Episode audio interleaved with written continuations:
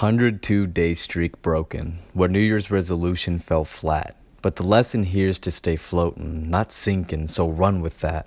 The habit's been built, but I wanted a break. No sad bits or guilt, I relaxed for growth's sake. It's not a mistake, but a chance to have a new take. For me to see it's okay to take a day away.